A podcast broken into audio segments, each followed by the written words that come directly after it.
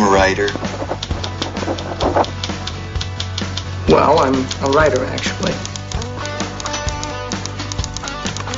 I am a writer.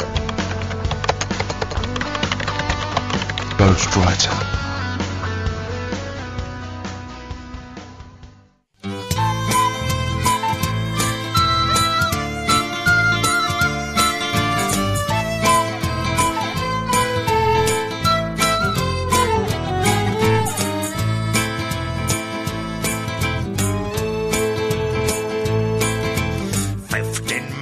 Saudações literárias, queridos ouvintes. Eu sou Ricardo Erdi e esse é o podcast Ghostwriter.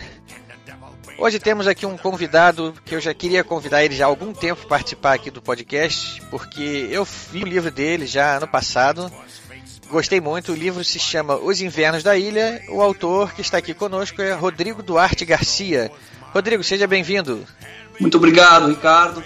Boa noite a todos. Para mim é um grande prazer estar aqui com vocês e, e agradeço muito o convite aí para essa conversa nossa. Então vamos lá, a gente vai aqui agora ler os, os e-mails aqui do, do nosso último programa e daqui a pouquinho a gente volta.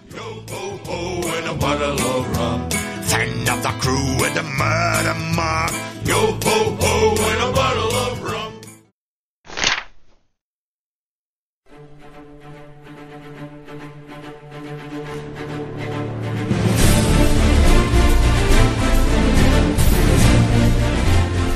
salve, amante de literatura, sou Rafael Modern e sejam bem-vindos a mais uma leitura de e-mails do podcast Ghostwriter.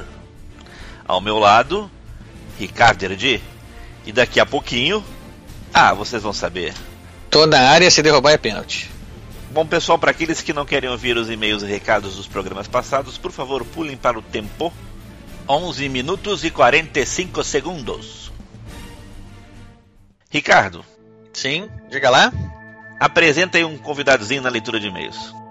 Então, Modena, dessa vez aqui quem veio para participar aqui da nossa leitura de e-mails e recados aqui, que tem um recado muito importante aqui e muito legal para os amantes da literatura aí de terror, literatura estilo Lovecraftiana, um pouco de Stephen King também, talvez, né? Acho que, aliás, vamos parar de falar isso aqui, vamos deixar o Denilson explicar. Denilson, mais uma vez aqui com a gente aqui no Ghostwriter, dessa vez veio aqui para fazer o um anúncio de um projeto muito bacana Dá mais detalhes do projeto aí pra gente, Denilson. Tudo bem, Ricardo e Modena e o pessoal do canal aí. É um prazer conversar com todos vocês. Estamos lançando um livro de Arthur McKen, ele chama-se O Mestre do Oculto. Arthur McKen é um grande escritor, influenciador de H.P. Lovecraft e tantos outros autores aí que vieram em sequência. Mas Denilson, explica um pouquinho melhor. É um livro de contos? É um romance? São vários autores ou é um só autor? Então, Modena, esse livro aqui, ele é um conjunto de histórias da parte de horror sobrenatural do autor Arthur McKen. É, a gente tem também conteúdo assim para um livro de fantasia, mas a princípio lançamos um livro de, com histórias de horror, né? É, são uma seleção de histórias e esse livro já está disponível. Foi feito como os outros, um livro bem acabado, teve uma revisão muito ampla e acho que vale muito a pena, que é um resgate, né? Um autor que até hoje teve pouca coisa em língua portuguesa. Isso para os amantes aí da literatura e estilo Lovecraftiana também é um, é um tesouro, né, o, é, né, o Denilson? Com certeza, porque Arthur McKay ele foi um grande influenciador da obra de Lovecraft, talvez até muito mais que Edgar Allan Poe. E esse livro aqui é um conjunto de histórias né, que a gente selecionou e fizemos um trabalho. Ele tem a introdução do S.T. Joshi. Joshi é um dos grandes especialistas da literatura fantástica no mundo, né? E também uma introdução, aliás, uma biografia do autor muito completa né? e alguma série de outros extras. Denilson, vamos aproveitar e falar um pouquinho sobre o autor. Dá um toquezinho a respeito de quem é o Arthur McKen.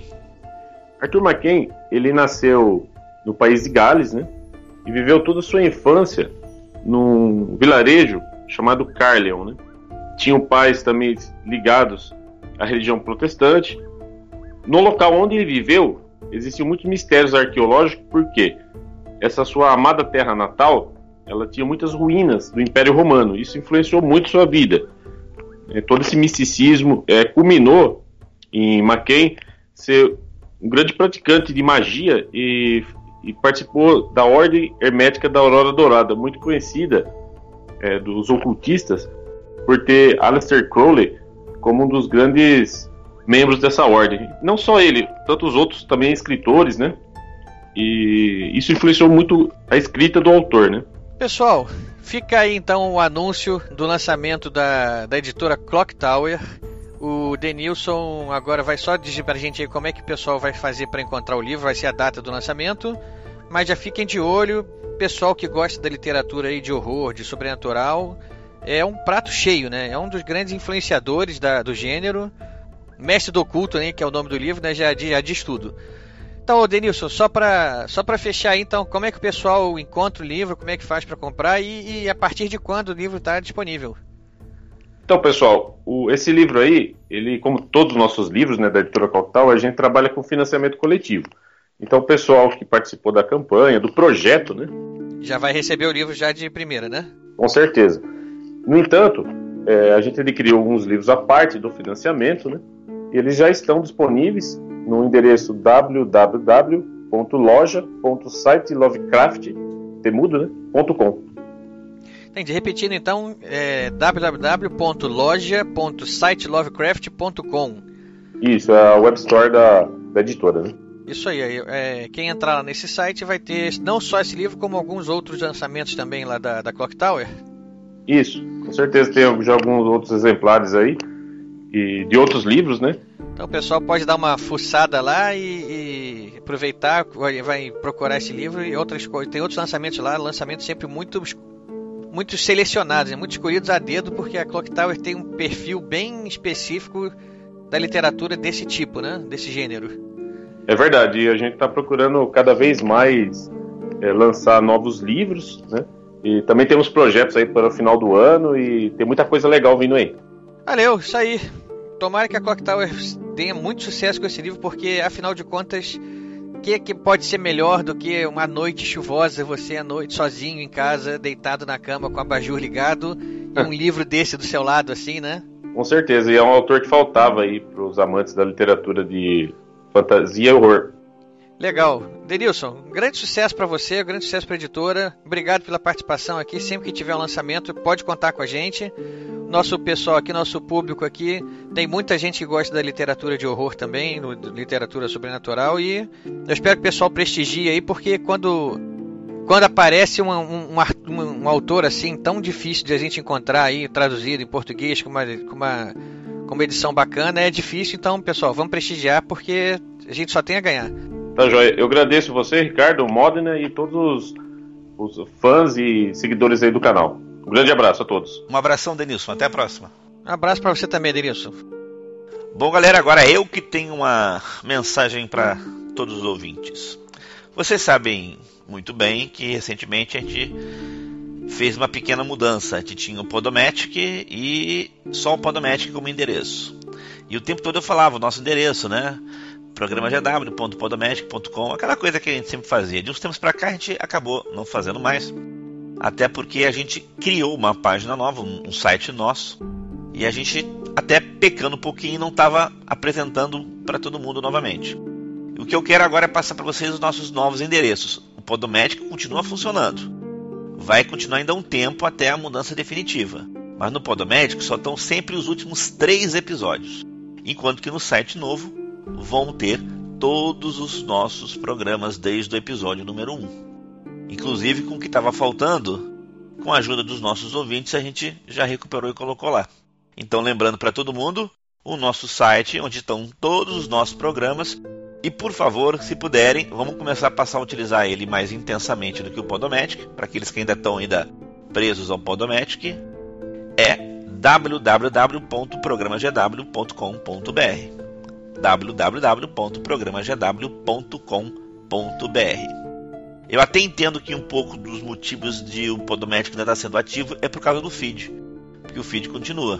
Então, para aqueles que têm um feed antigo, vou insistir agora também na mudança do feed, passando para o novo, que é o www.programagw.com.br barra feed www.programagw.com.br barra feed E aí vocês vão ter acesso ao feed desse novo endereço, tendo acesso a todos os programas, não apenas os últimos três.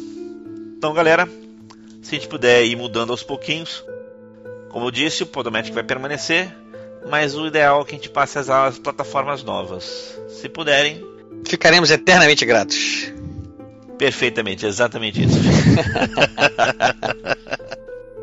Bom, alguma outra mensagem, Ricardo? Acho que não, né, Modena? Acho que a gente já. Com, com o recado do, do Denilson aí, acho que veio um recado muito bem dado. Pessoal, o, o livro vale a pena, como o Denilson falou aí, é um livro caprichado, uma edição caprichada, e de um autor que é pouco conhecido, mas de um gênero que muita gente curte, que é esse gênero aí do Lovecraftiano aí de terror, assim, bacana. Acho que esse recado aí, o, a participação do Denilson aqui hoje já já foi suficiente, né, Modena? Tá bom, tá é. bom aí, né? Vamos, vamos pro que interessa mesmo, né? Como eu pouco falo, obviamente, esse é um dos livros que eu irei comprar amanhã. ah, bacana. bom, Ricardo, então, vamos encerrando por aqui. Um grande abraço a todos, até a próxima leitura de e-mails e recados. Ricardo, por favor, manda um grande abraço para o Rodrigo. Mandarei. Pessoal, daqui a pouquinho eu tô de volta aí, Modena. Um abração para você e até a próxima.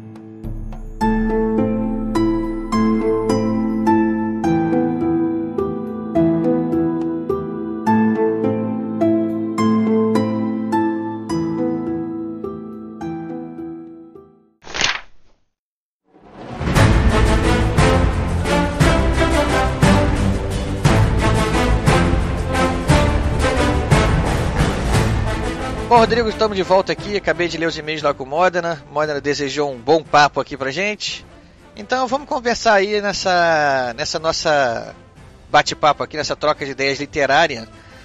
Para o pessoal conhecer um pouco melhor você, dá uma dica pra gente aí, assim, como foi que você resolveu começar a escrever. Aliás, vamos fazer uma coisa, vamos começar pelas suas influências. Com você como leitor, o que, que você gostava de ler e a partir daí o, o que te deu vontade de escrever. Que tal assim, tá bom?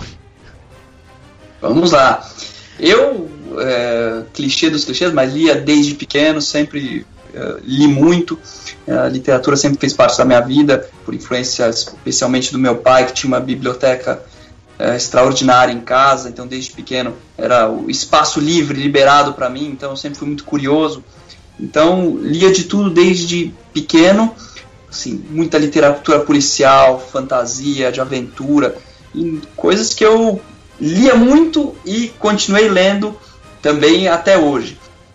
Entrar em contato com aquele mundo da literatura sempre me, desde criança, uh, me motivava a querer criar minhas próprias histórias. Então, uh, eu lembro assim, eu com 8, 9 anos, já escrevi um, um, um livro que era uh, Minhas Aventuras, que eu, que, eu, queria contar assim, aventuras de um, de um explorador numa floresta, depois criei um detetive também, que chamava Klaus Thornton.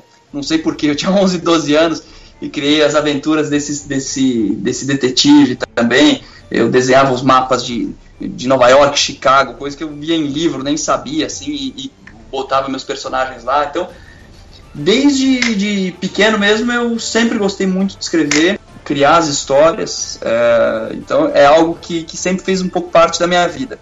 E aí, a partir eh, do tempo que eu, que eu fui desenvolvendo isso, também sempre foi uma coisa muito natural.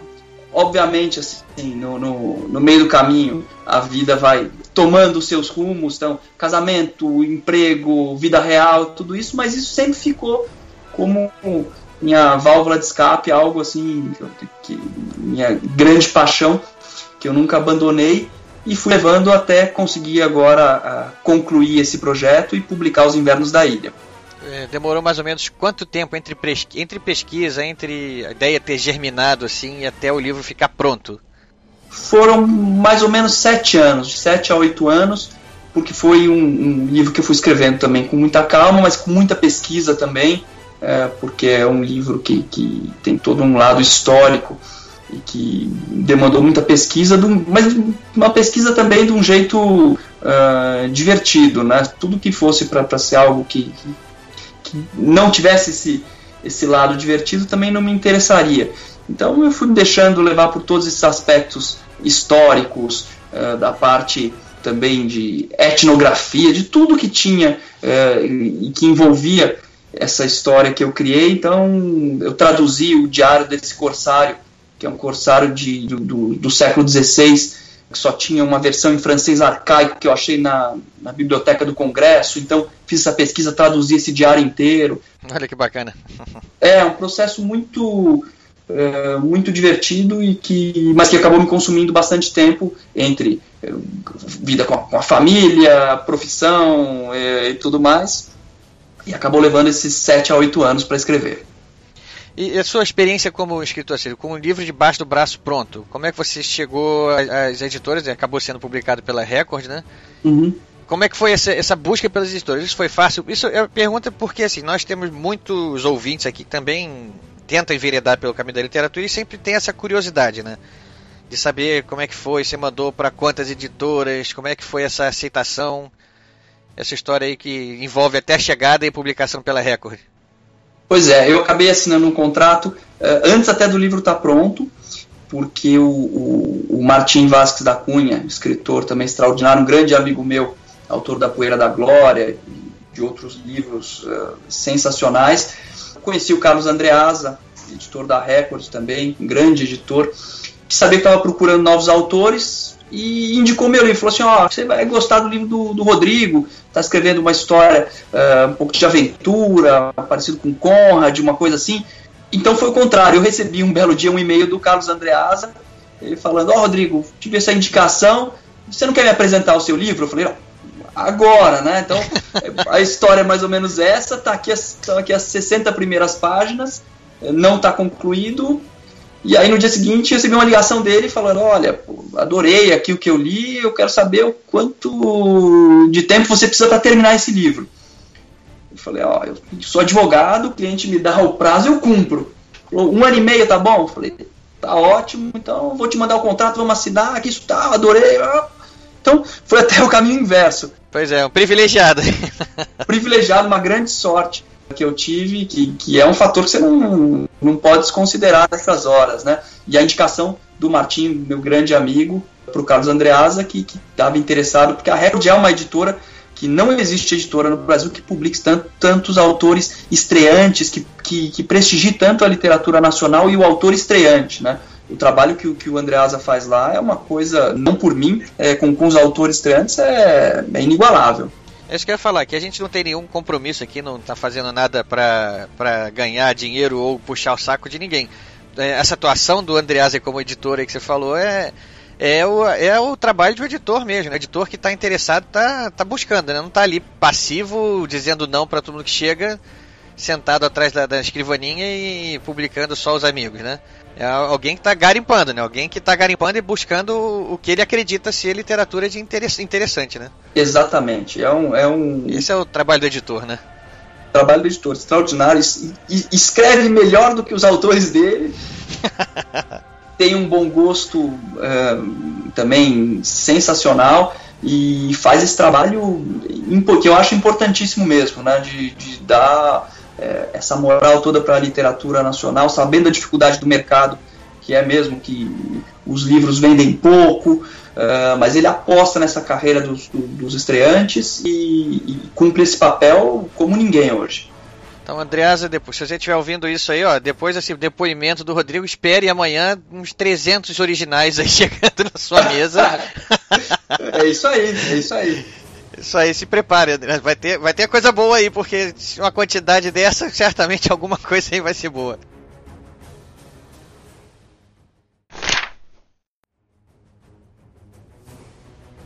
Mas vamos lá, esse, Os Invernos da Ilha é um livro que se trata de uma, uma aventura de piratas, pode-se dizer assim. Resumo de, resumo do resumo uma aventura, uma busca por, por, um tesouro de um pirata, né, de um corsário do século. É, de, de, é, o livro se passa em 1600, essa parte então, né, do século XVI. Uma aventura de piratas, de tesouro enterrado numa ilha, um mapa, né, é, pessoas de, agora já no tempo atual procurando, procurando tesouro, então é uma aventura do tipo que a gente quando é criança e começa a se apaixonar pela literatura se apaixona mesmo e, e é isso que fisga o leitor, né? A, a gente, enquanto é criança lá, histórias de piratas, histórias de detetives, tua escolha foi por aí, consciente ou quando você viu, percebeu, o seu gosto já tinha te levado para isso aí? Como é que foi essa a escolha pelo tema? Eu sou assim def muito defensor de que a literatura ela deve tratar sempre de fatos interessantes. O ponto de partida deve ser você se preocupar sim em contar uma boa história, não só pensando assim, ah, como literatura de gênero, de aventura, policial, mas um pouco, é, que eu tenho até às vezes dito, como sempre foi, até pelo menos o, romantismo. Então, se você pensar desde a história da literatura, você pegar uh, de Homero a, a, Shakespeare, as sagas germânicas, Cervantes, Melville, Conrad, indo mais, agora mais para frente, essas pessoas, você fala assim, ah, escreviam histórias de aventura? Não, mas escreviam histórias interessantes, que valessem a pena ser contadas. Então, meu ponto de partida sempre foi tentar contar histórias extraordinárias, grandes histórias, né? sem deixar de ter, tentar ter uma preocupação com todo o resto, com linguagem, personagens, questões morais. Eu tentei trazer tudo isso para os invernos da ilha.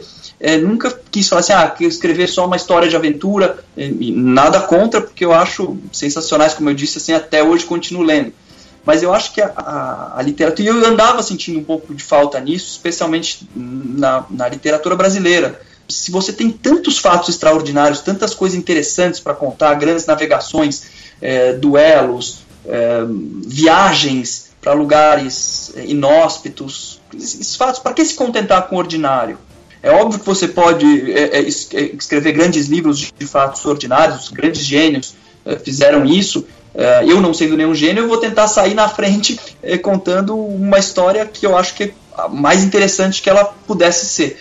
Então, o, o, o que estava um pouco por trás disso era tentar isso, mas não de caso pensado também. Eu simplesmente acabei pensando nessa história, um, um dia olhando uma foto de uma ilha, que eu falei, olha, uma ilha no Chile, na verdade, que me motivou a escrever esse livro. Né? Eu estava num site e, e via essa ilha gelada, mas ao mesmo tempo com as areias, com areia branca, com uma vegetação uh, bem assim uh, temperada.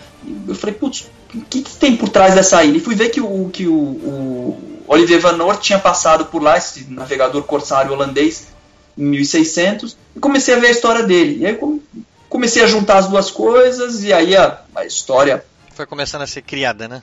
Começando a ser criado a partir daí. Né, como pensar um livro passado com o diário desse corsário, eh, misturando fatos reais com uma história totalmente inventada, numa ilha fictícia. Eu fiz questão de que fosse uma ilha fictícia, eh, baseada em algumas outras, mas para que eu pudesse ter totalmente a liberdade de criar desde os animais até a vegetação, até uh, o relevo dela, do jeito que eu quisesse fazer uma experiência imaginativa mesmo sobre isso, né? Então foi a partir daí que eu fui criando. Suas influências de autores, assim, o que, que você realmente gosta de ler de fato, assim, que te formou como leitor, de gêneros, de autores, pode citar o que você quiser. Desde os clássicos, né, dos quais você não me escapa, mas que eu, eu exerceram uma influência enorme para mim, então desde Homero, Shakespeare, Miguel de Cervantes, Tolstói, para mim, você vê que, que, que, é um desses exemplos que consegue criar um mundo inteiro com essas histórias. Então, você, você lê Guerra e Paz, é a história da guerra, tem duelos, histórias de amor. É um mundo inteiro que cabe naquilo e com uma linguagem, é, questões morais é, desenvolvidas de uma maneira assim, que, que de você ficar. Uh, ter, ter a experiência humana inteira retratada naquilo, né? A literatura policial para mim ainda faz muito sentido. E de novo, sem querer separar em gênero, você pega um autor como Raymond Chandler, por exemplo. Raymond Chandler, eh, eu acho que foi um dos maiores escritores do século XX e ponto, não é de literatura policial. Mas escreve histórias interessantíssimas, mas tem é, a linguagem dele, as metáforas são sensacionais, é, as questões morais que ele coloca também são brilhantes. Então, eu, eu acho que tem grande escritor como Rex Stout também na literatura policial, que cria um mundo, cria personagens com quem você quer conversar, passam a fazer parte da sua vida, né? É, o próprio Tolkien também, é, nesse mesmo sentido, de falar ah, é um autor de fantasia, jamais, é um autor da literatura universal, que as pessoas podem ter é, vergonha hoje de sentar lendo O Senhor dos Anéis numa universidade e são uns idiotas por pensarem isso, porque é um autor é, extraordinário em qualquer critério que você coloque, né? Todos esses autores na literatura brasileira também. Então, se eu falar que Monteiro Lobato foi e é uma grande influência. E hoje em dia recebe uma recebe uma campanha forte contra, né? Nossa, nossa, né? pelo politicamente correto, né? Nossa, é, é um absurdo. Querer reescrever trechos ou então querer botar avisos, é, cara, é um absurdo querer mexer com esse tipo de coisa, né? É de uma burrice que assusta. É, pois é, se não se concorda com o que está escrito ali, até porque ele era um homem do tempo dele, ele escreveu aquilo com o conhecimento e com as práticas de, eh, do, da, da, época, né? Então, por mais que sejam práticas que hoje a gente pode reconhecer que, que eram práticas preconceituosas, mas que estavam incorporadas à, à vida em comum lá, então era mais difícil de, de serem criticadas na época, Hoje em dia é fácil pra gente ver isso, mas se você chegar agora e mudar a história, mudar a literatura do passado, você está condenado a repetir, né? Porque a literatura está servindo ali como um alerta de, de como a sociedade mudou, né? Como a sociedade evoluiu, né?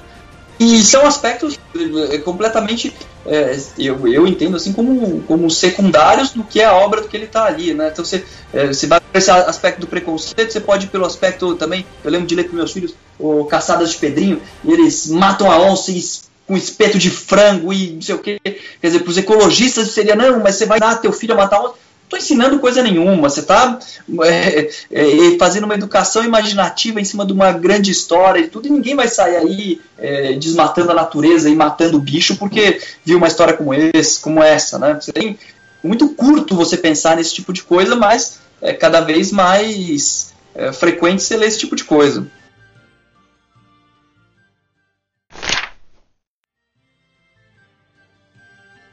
Você já citou aqui alguns autores aí também que te influenciaram. Alguns de área policial eu esperava você falar e não, não escutei, por exemplo, Sherlock Holmes, alguma coisa assim do tipo. é, Sherlock Holmes, a própria Agatha Christie fez parte da minha, da minha formação como leitor até hoje, são os livros de conforto, né? Eu, eu até brinquei outro dia que eu, eu preciso ter um livro para qualquer lugar. Outro dia fui aí para o Rio de Janeiro e cheguei no aeroporto, tinha saído atrasado, percebi que eu, que eu tinha esquecido o, o meu livro. E aí dá, bate aquele desespero, porque você, putz, não, será que eu vou ter que esperar 15 minutos sem ter um livro? Será que eu vou ter que ficar no voo? eu entrei na, na, na, livraria aqui do aeroporto, eu fui seco, comprei um Agatha Christie na hora. Maravilha. Ufa, tô salvo, né? é, tô salvo, não, putz, e vim lendo ali e, e, então... E não consegue largar mais, né? não consegue largar mais, né? Não, isso é muito engraçado você estar tá falando isso, porque isso me lembra é uma crônica do Veríssimo, se eu não me engano. Ele contando que ele tá à noite num hotel e bate aquela necessidade absurda de ler alguma coisa e ele não tem nada para ler.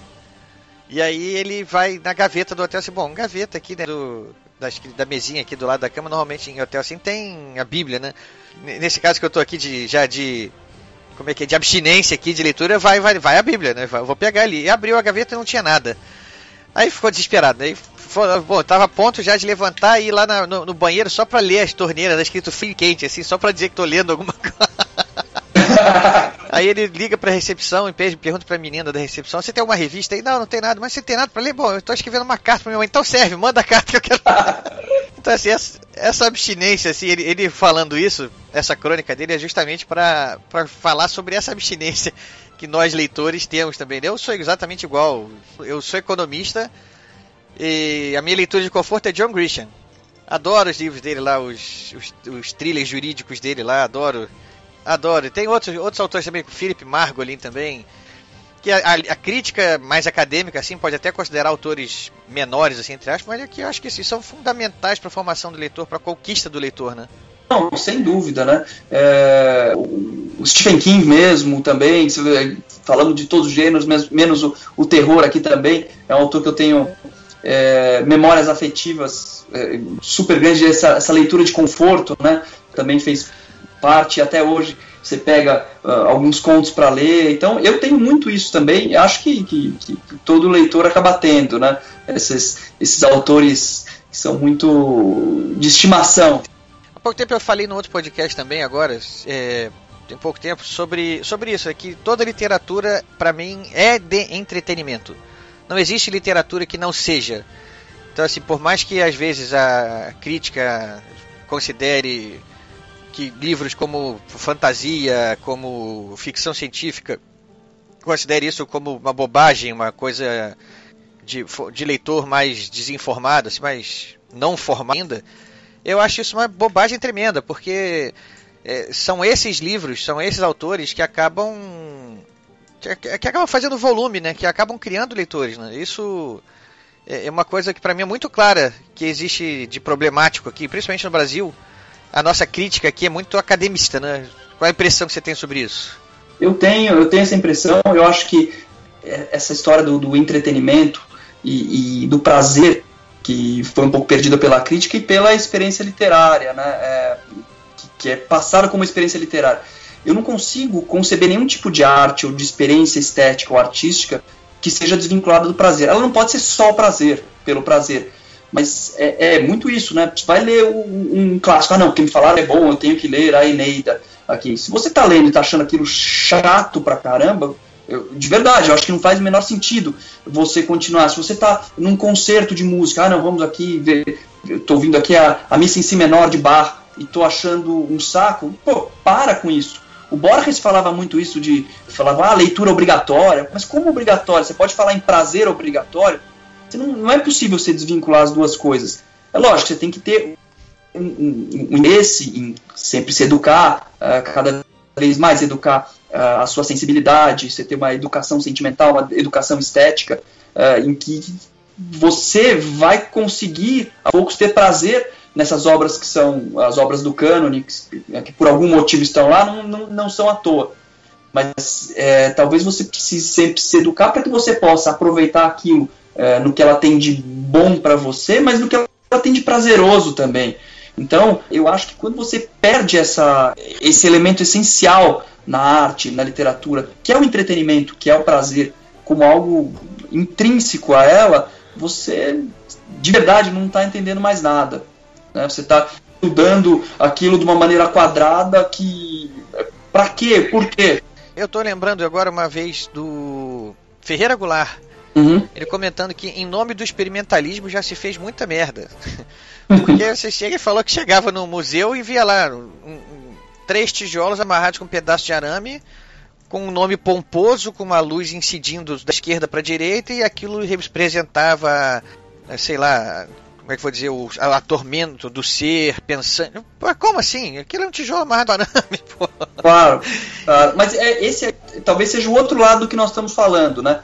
É, que para além do entretenimento, para além do imediatismo, há todo um, um fundamento é, é, da arte de retratar a realidade, retratar a experiência humana nas suas misérias, nas suas alegrias, em tudo isso, quer dizer, o, o, essa grandeza humana que a arte deve retratar em qualquer uma das suas formas, seja nas artes plásticas, literatura, na música, o que é que seja.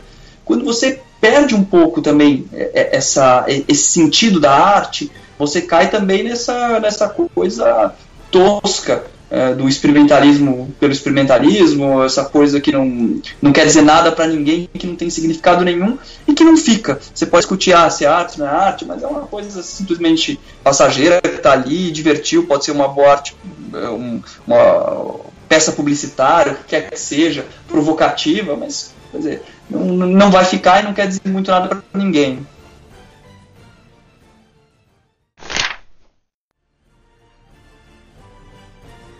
Que nossos ouvintes aqui sempre gostam, a gente já, já repara aqui pelo feedback do que a gente recebe em tweets e em e-mails, sinopse das obras.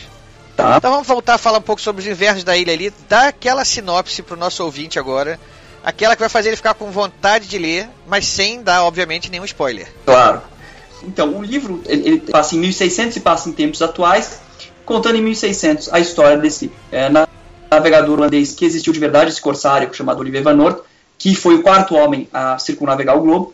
Em 1600 ele estava aqui na, na, na costa do, do Chile e abordou uma fragata espanhola, foi atacá-la. Ela, sabendo que ia ser pega, ela jogou o tesouro no fundo do mar, onde ninguém encontrou até hoje. Essa é história real e, e, e que é o ponto de partida para o meu livro, de certa forma.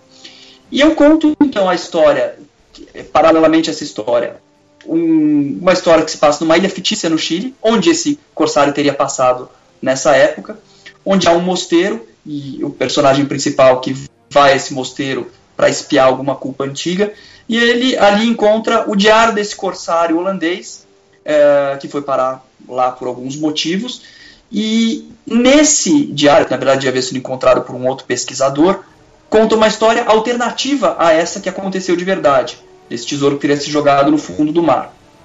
E aí começa-se a descobrir que talvez o tesouro não foi jogado no fundo do mar, talvez ele esteja em outro lugar, e essa busca que eu vou narrando então o diário desse corsário holandês em 1600, intercalando os capítulos com hoje o que acontece hoje em dia nessa ilha, com a leitura desse diário que decorre daí, que vai gerar uma busca por um tesouro, ao mesmo tempo em que o desejo de espiar algumas culpas. Então a história, a sinopse é mais ou menos essa, e a partir daí tudo se desenrola e acontece nos invernos da ilha.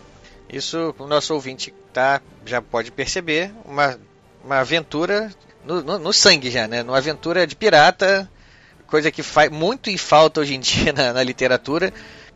Foi uma surpresa quando eu soube do livro, quando eu vi a sinopse do livro, ver é, essa sinopse num livro atual, assim, de um autor nacional, atual, é, lançando o primeiro livro e com essa sinopse, assim, pô, que interessante, né? Vamos Vou, vou, vou, revisitar a minha, a minha velha, as velhas sensações que eu tinha quando era mais criança e lia é, o Tesouro da Ilha, né? Robson Crusoe, que a gente lia essas. se apaixonava por essas histórias quando era mais novo, né? Então vamos lá rever essa. revisitar essas emoções. Aí sim, eu, a minha experiência foi extremamente prazerosa, porque eu, como, como leitor, eu sou desse tipo, como eu falei. Eu quero é, é, aproveitar a história, eu quero testemunhar a história que está sendo contada como se eu estivesse ali, ao lado do protagonista, ali vivendo aquelas situações todas, né? a, experiência que eu tive foi exatamente essa. Foi, foi perfeita, assim, para minha experiência como leitor. Participei da busca do tesouro, né, eu, eu vi as coisas acontecer, li o, li o diário do, do, do, do pirata. Foi muito divertido. E aí eu pergunto, já tem. O livro foi lançado. Você terminou de escrever ele quando mesmo? Em 2015? Em 2015 e lançado em 2016.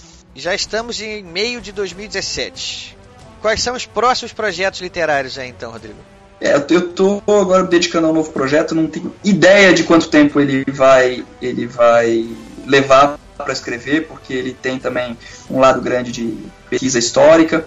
Uma parte dele é escrita por meio de cartas. Em 1798, quando houve a, a invasão do Egito por Napoleão, e, e, são histórias interessantíssimas ali. Então, eu quero contar mais história, todo baseado em personagens femininos, com as cartas de uma aristocrata francesa em 1798 que se rebela com 18, 19 anos e se alista na, na tropa de Napoleão que estava indo sem que ninguém soubesse, os próprios franceses não sabiam para onde estavam indo, mas estava indo a caminho do Egito para invadir o Egito e conquistar ali uh, o Egito, que são histórias sensacionais, a Batalha do Nilo com o Lord Nelson. Então tem coisas ali muito legais, ela vai participando de tudo isso e acaba se envolvendo com o inglês na guerra entre Inglaterra e França ali e, e, tem um segredo que vai permanecer até tempos atuais. Uma parte do livro vai passar nos anos 60 com o pai da personagem principal, que tem os mesmos 19 anos hoje em dia, uh, e vê a morte do, do seu pai também, e ela vai tentar resgatar algo essa morte e resgatando e lendo essas cartas também que se passam no Egito.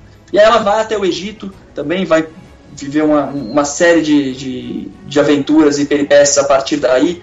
Há um segredo uh, que ela tenta redescobrir que o pai tentou nos anos 60 com uma relíquia e ele, com a mesma idade, tenta ir para a Europa e na, na primeira noite na Europa perde numa mesa de pôquer essa relíquia e vai ser a história. Então são três histórias que se entrelaçam eh, com Napoleão no Egito, com egiptologia hoje em dia.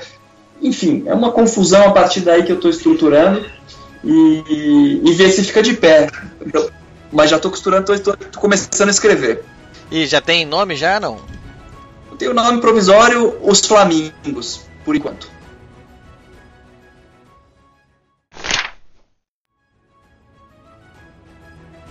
Então, Rodrigo, pra gente já ir finalizando aqui nossa conversa, nosso papo, quais são as suas leituras atuais, fora pesquisa, né, que deve estar tendo muita leitura de pesquisa aí, né, mas leitura, assim, de prazer atual?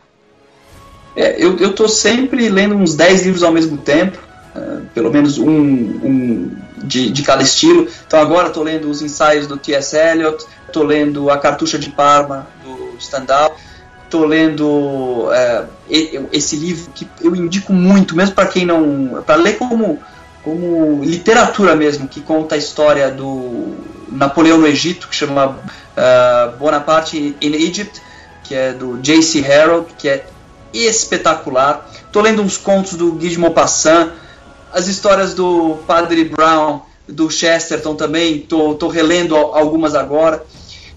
Falando tudo isso, as leituras atuais. Eu tô relendo a obra inteira do Bruno Tolentino de poesia, tô no, na metade da imitação do Amanhecer, eu já reli todos os outros livros, que é o último livro dele, tô lendo também.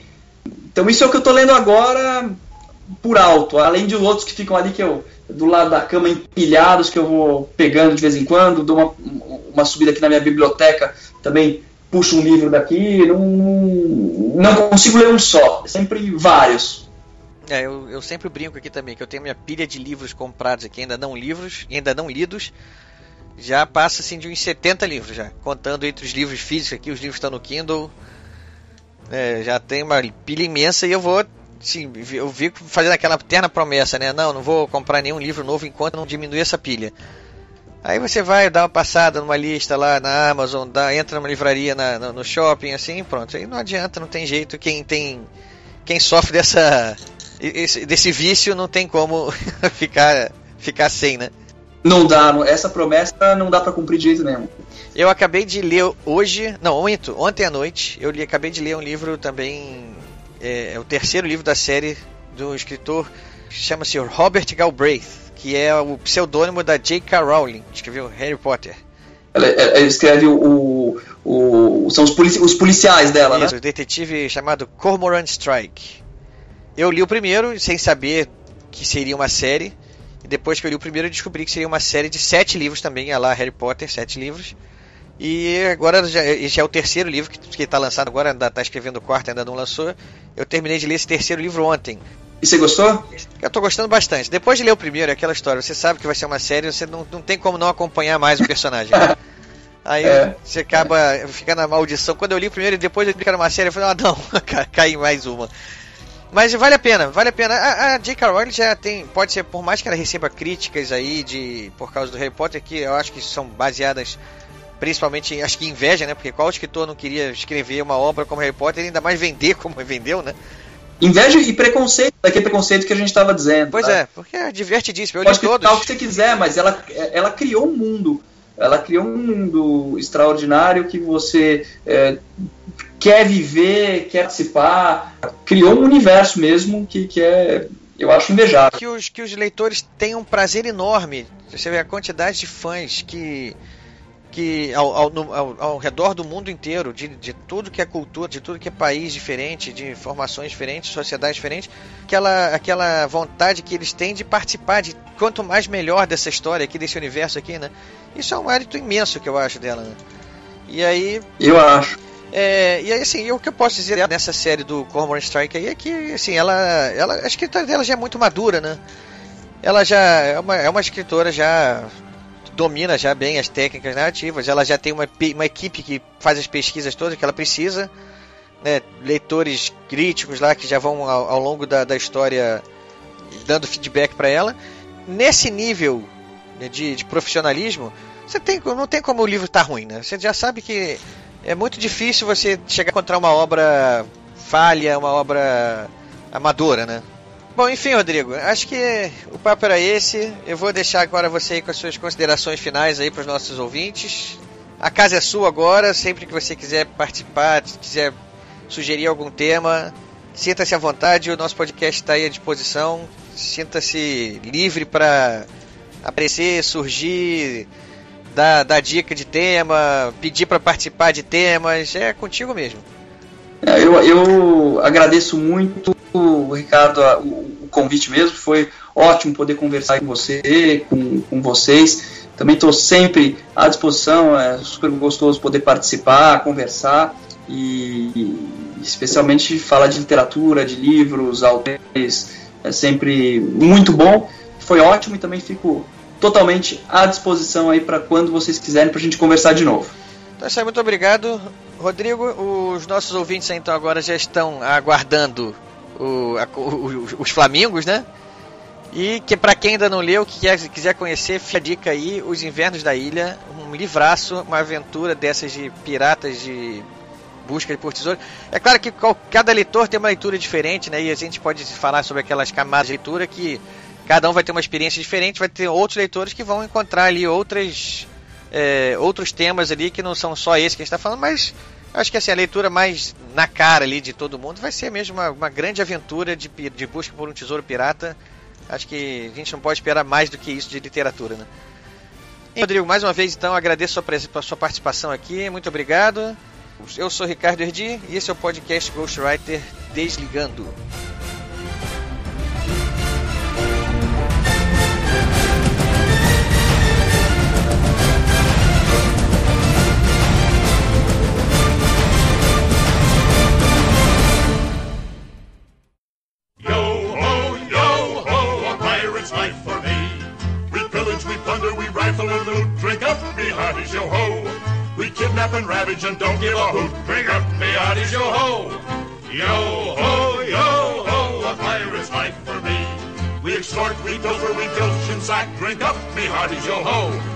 Maraud and embezzle and even hijack. Drink up me hearties, yo ho. Yo ho, yo ho, a pirate's life for me. We kindle and char, inflame and ignite. Drink up me hearties, yo ho. We burn up the city, we're really a fright. Drink up, me hearties, yo ho. We're rascals, scoundrels, villains, and knaves. Drink up, me hearties, yo ho. We're devils and black sheep, really bad eggs. Drink up, me hearties, yo ho. Yo ho, yo ho, a pirate's life for me. Beggars and blighters and ne'er-do-well cats. Drink up, me hearties, yo ho. I bet we're loved by our mommies and dads. Drink up, me hearties, yo ho.